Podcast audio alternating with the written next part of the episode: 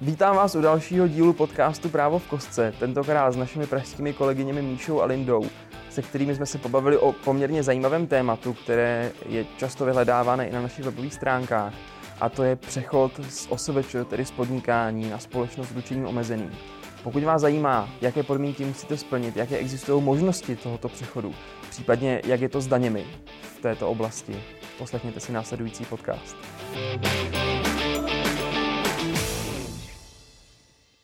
Je to zase tady. Sešli jsme se po dlouhé době eh, s mými kolegyněmi z Prahy, s Lindou Kolaříkovou a s Michalou Garajovou. A tématem teda je, teď by tak mohlo vyskočit, jako vybouchnout jako korporátní právo. Pak samozřejmě dodám grafikovi. Vítám vás tady, holky, zdravím vás. Ahoj, Ahoj Jirko. A dneska máme zajímavé téma. Dneska máme téma, na které se nás lidé často ptají, které si často čtou na našich stránkách a to je přechod z podnikání, respektive z toho klasického OSVČ na SROčko nebo na nějakou jinou společnost.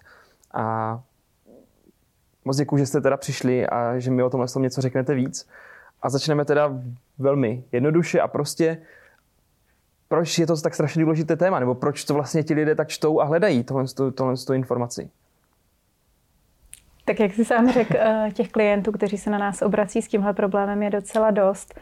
Eh, může to vypadat i, i strašidelně, možná to souvisí s tím, že jsou svým způsobem buď nepřipraveni, že si to podnikání v první chvíli dostatečně nerozmyslí, protože pokud začínám podnikat a už dopředu vím, že buď to pravděpodobně nabere nějakých větších rozměrů, nebo, nebo obzvlášť tam, kde na tom má participovat víc lidí a tím nemyslím zaměstnance, protože i OSVČ může mít zaměstnance, ale pokud chci mít nějaké společníky, partnery, kteří, kteří budou to podnikání řídit se mnou, tak samozřejmě jako OSVČ se mi to dělá jenom těžko, neli nemožně, tak uh, mohou být zaskočeni, nebo se změní ty výchozí podmínky, takže oni potom stojí před tou, před tou volbou vlastně. Většinou zase je to svým způsobem uh, pozitivní, že se většinou daří, takže převést to na, na tu obchodní společnost.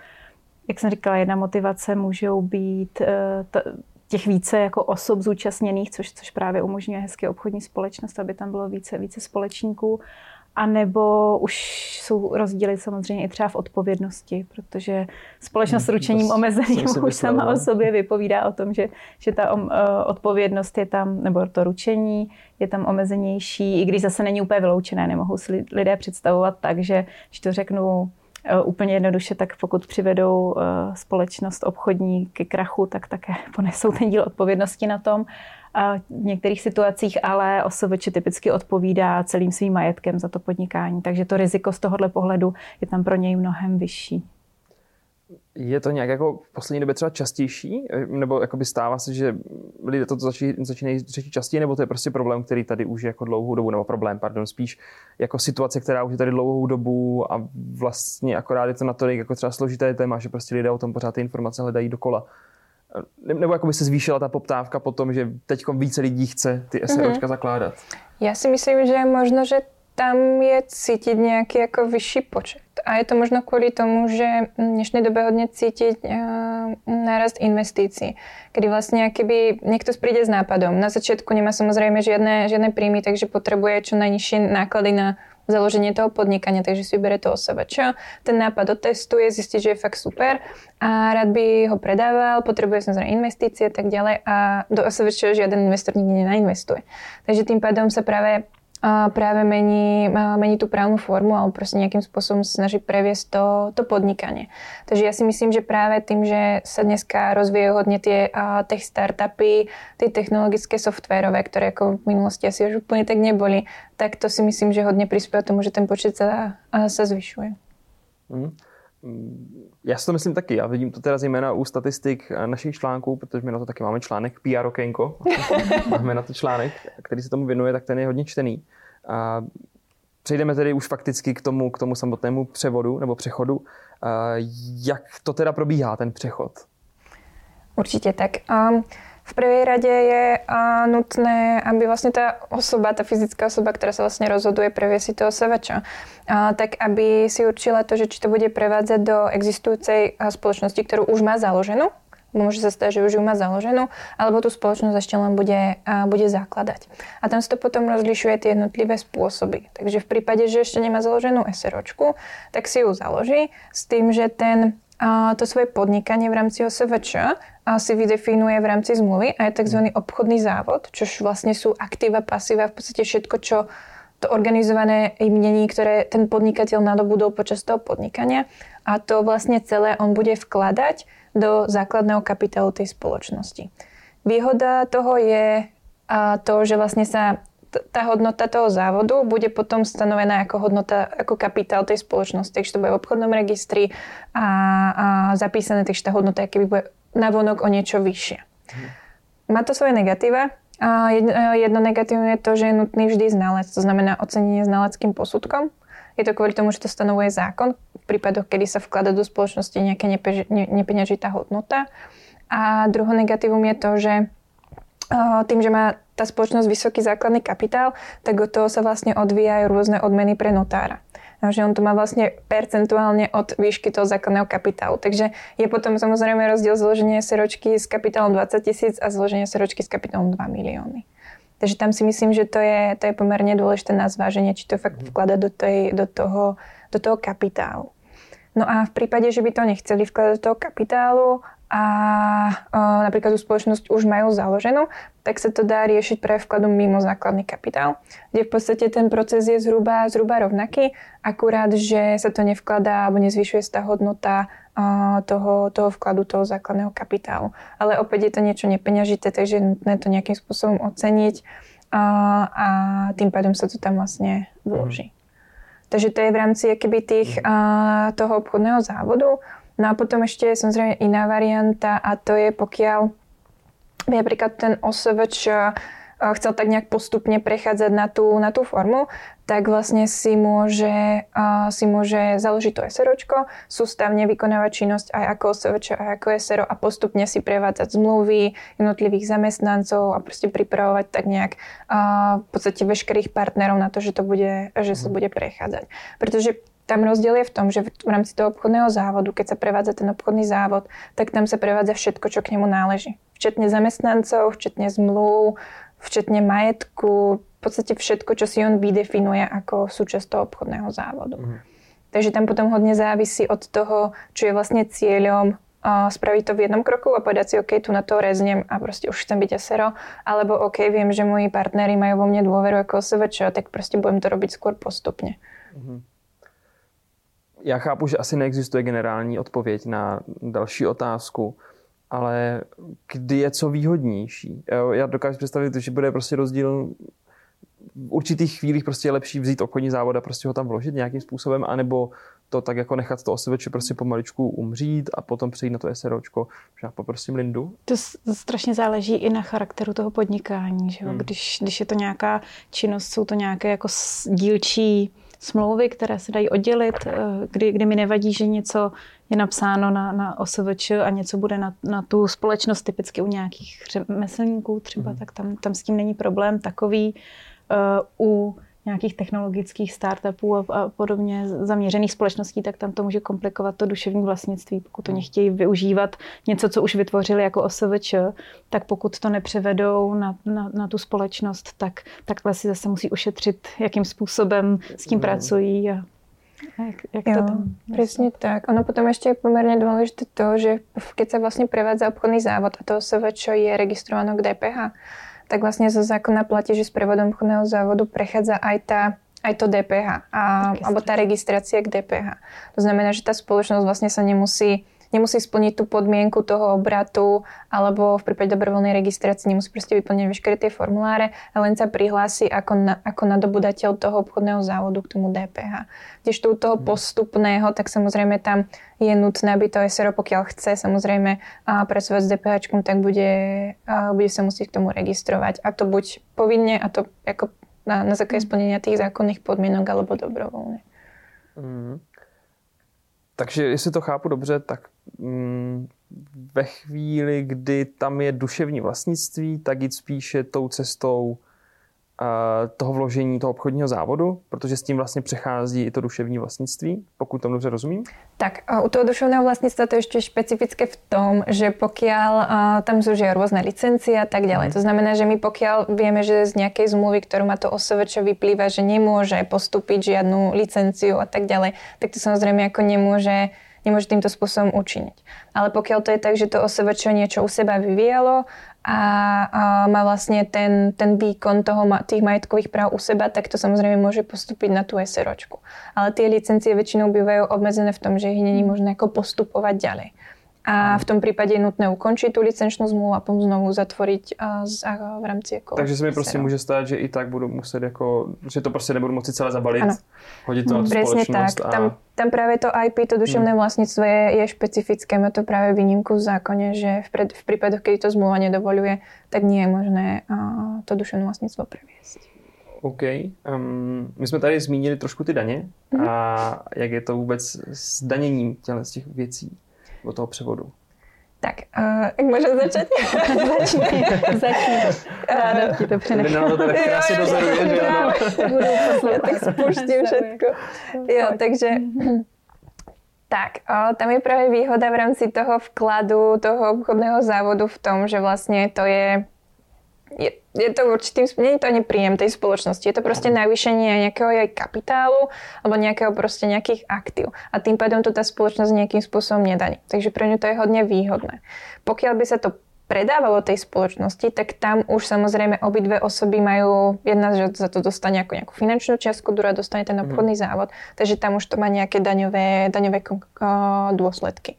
Takže tam je práve ako v tomto výhodnejšej správe formou, formou vkladu do alebo mimo základný mm-hmm. kapitál, aby tam vlastne nebola daňová záťaž. A potom dosť veľkou výhodou je práve to DPH, ktoré vlastne automaticky s tým, a, s tým prechádza. Čo sa týka potom samozrejme nejakých ďalších daňových vecí, tak to je ako fajn a to je veľmi dôležité korigovať to nielen ako s právnikmi, ale aj s daniarmi a s účtovnými. Pretože ako právnici my nájdeme cestu a riešenie na všetko, ale myslím si, že tí účtovníci a daniari nám niekedy dávajú nejaké polena pod kolena, pretože niekedy to fakt ako není možné tak, ako my si to namyslíme. Takže tam to je veľmi dôležité korigovať práve s daniarmi, aby sa stanovil presný dátum, ku ktorému sa to bude prevádzať, aby tam nevznikali nejaké zbytočné ako ďalšie daňové povinnosti. Hmm. Často to možné je, ale ten člověk potom dojde k závěru, že se mu to absolutně ekonomicky nevyplatí. Hmm. Takže... Hmm když máte nějakou zkušenost, třeba zohledňují to ty společnosti hodně. Asi tam předpokládám vždycky jde primárně o peníze, takže asi to potom převáží nad tím třeba právním jednodušším řešením, tak převáží to finanční, předpokládám. No, je, je to tak, určitě. Ono právě to bývá už ta prvotní úvaha, že, že přece jenom, že málo kdo přijde s tím, že už jako, nebo takhle, když přichází s tím, že nějakého investora má a potřebuje to dělat proto, že bude dál strukturovat tu obchodní společnost kvůli nějaké investici, tak, tak to je jasné, že to udělat musí ale mm, v těch jiných situacích, kdy to jsou třeba nějaké naděje, které se nevždycky vyplní a zatím je ten člověk třeba sám, tak je, je důležité si to spočítat vlastně, vlastně nákladově, protože ono se, hmm. ona není jako přesná hranice, od kdy se vyplatí být os, do kdy se vyplatí být OSVČ a od kdy, pokud se budeme bavit o jednočleném opravdu SROčku, kdy, kde je prostě jeden jediný společník, který je zároveň jednatelem ještě navíc, tak tam prostě to není, že, že do milionu ročně je lepší být OSVČ a nad, nad mít mm-hmm. společnost. Tam se to strašně odvíjí od, od nákladů, které tam tvoří. A prostě je, je dobré si udělat takové to základní cvičení, si spočítat, oni jsou na to i, na, i nástroje nějaké jednoduché, mm-hmm. uh, orientačně, případně ve spolupráci s účetním samozřejmě si udělat trošku ten, tu představu, tu kalkulaci toho, mm-hmm. jestli se mi to vyplatí vlastně fungovat, fungovat jako OSVČ mm-hmm. nebo jako SRO. OK, spočítal jsem si to, provedl jsem to, právníci mi poradili a je to za mnou. A co potom? Co když to teda k tomu dojde, k tomu přechodu? Co mám dělat potom teda? Tak jako pokračovat v podnikání? Mám, mám, tak jako, dám to do trezoru. Boknout šampaňské. do trezoru, vyděláno. Určitě tam jako samotný ten prechod je jako administrativně náročný v tom, že tam je nutné jako oboznámit obchodný register, obchodný vestník, v prípade, že sa nejaký veriteľ rozhodne, že nechce proste, aby, aby k tomu prechodu došlo, tak je tam nejaké ručenie tej, tej vlastne mm. toho OSVČ. Takže ako z tohto hľadiska je fajn si tie papiere predsa len nechať niekde v nejakom trezore a, a, a, udrž, a držať si to. A v každom prípade tým, že sa prejde na to SRO, tak máme pozíciu jednateľa, máme pozíciu spoločníka. Spoločník má samozrejme svoje práva účastniť sa na malnej hromade, takže potom sa ďalej rozhoduje o nejakom ako chode tej spoločnosti a potom tam je ten jednateľ, ktorý vlastne má na starosti vedenie tej spoločnosti. Znamená, s tým súvisia ďalšie povinnosti a to, keď mám zamestnancov, že ich musím nejakým spôsobom prihlásiť k so, na sociálne, na, na zdravotné. Potom mám samozrejme povinnosť prihlásiť sa k daní z príjmu právnickej osoby a tak ďalej. Takže to je ako, ako pomerne veľké množstvo ďalších povinností, ktoré už potom ale vykonávam z pozície toho, toho jednateľa, respektíve z pozície tej právnickej mm. osoby. Ještě tady možná nepadlo to, že se taky musím, vlastně ten první krok asi úplně by, kromě toho ekonomického výpočtu musí být ta úvaha, co vlastně tvoří ten obchodní závod, co tam je, protože to se může lišit. Někde to jsou, to je pár smluv a vlastně poskytování služeb a jinde to může být prostě celá plejáda majetku, hmotného, nehmotného hmm. a včetně právě zase smluv s nějakými mm, zákazníky, řekněme. A je dobré taky si, si vyhodnotit to, protože to, že já třeba jsem oprávněna převést ten, ten závod, tak ale v některých situacích to může znamenat i třeba nějakou vymíněnou notifikační mm. povinnost se, jako vůči těm, vůči těm dotčeným a vždycky je lepší samozřejmě mm. pro, pro nějaké jako vztahy mm. to těm zákazníkům komunikovat, že, že se takováhle věc děje, aby se potom nedivili, když jim najednou začne fakturovat jiný subjekt. Abych to neplatil, neznám další. Jo, tak... jo, a to isté i pre tých zamestnancov. No pokiaľ no. sa jedná o nejaké ako väčšie množstvo, ako u tých osobačov väčšinou to nebude nejaké ako, ako veľké množstvo zamestnancov, ale aj tak je ako fajn, aby vedeli o tom, že jednoducho dojde k nejakej mhm. zmene a, a aby s tým počítali do jo, tam, tam musí i být uh, jim to oznámeno Přesně tak. V, eh, v nějakých eh, termínech stanovených zákonem. Zase, uh-huh. zase to, že oni eh, nepot, nepotřebujete jejich aktivní souhlas, ale, ale je potřeba jim to oznámit. Oni, oni zase jako mají možnost tím reagovat. Většinou, většinou to samozřejmě jako, mm. jako nejsou, není to žádná nepřátelská situace sama o sobě, ale, mm. ale ta komunikace je určitě důležitá mm. pro všechny strany. Zbývá nám snad poslední otázka a protože vy holky děláte korporátní právo, tak co, jak můžete klientům pomoci, nebo jak můžete lidem s tímhle s tím přechodem pomoci? A samozřejmě kromě toho, že jim eh, budete říkat, že to všechno bude v pořádku. Tak po té právní to stránce, Přesně tak, tak. Po té právní stránce, jak můžete pomoci, ano. Tak, čo sa týka tej právnej stránky, tak my sa to vlastne snažíme brať ako komplex. To znamená nielen, že uh, máme spolupracujúcich vlastne znalecký, znalecký ústav, ktorý nám pomáha s tým, aby sa vypracoval správne ten znalecký, teda vypracovať ten znalecký posudok, uh, tak to máme práve uh, daňových poradcov, účetných, uh, tax counting, ktorí nám taktiež pomáhajú v tom, aby sa to fakt ako uchopilo komplexne. To znamená, z toho právneho hľadiska my zabezpečujeme celkovo prevodnú dokumentáciu podľa toho konkrétneho typu, ktorý si vlastne ten klient zvolí. Je to nejaká nutnosť zápisu do obchodných registrov, do obchodného vestníka, prípadne pokiaľ by bolo nutnosť založenia SROčky, tak aj účasť u notára, v podstate celková tá administratíva okolo, okolo toho. No zase to snažíme ako poňať ako, ako niečo, čo nám klient zverí do ruky a prostě to spravíme, spravíme za něho. Takže to, co často lidé od toho právníka potřebují, tady to máte a prosím, vyřešte to všechno ano, a vy všechno vyřešíte. Přesně tak. Protože to je super.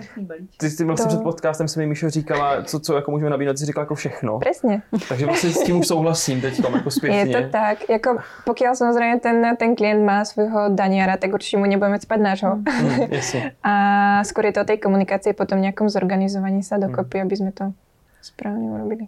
Tak jo, takže když by někdo potřeboval, tak se vám může ozvat. Rozhodně. To... Přesně tak, budeme rádi. E-maily se najdou na našich stránkách, nebo se třeba možná objeví zase grafikovi, že by tam mohli vypouknout zase dole. Že? Moc vám děkuji, že jste si na mě udělali čas a pověděli mi o dalším tématu. My se zase někdy uvidíme snad. Určitě. Se těšíme. Mějte se hezky. Ahoj. ahoj. ahoj.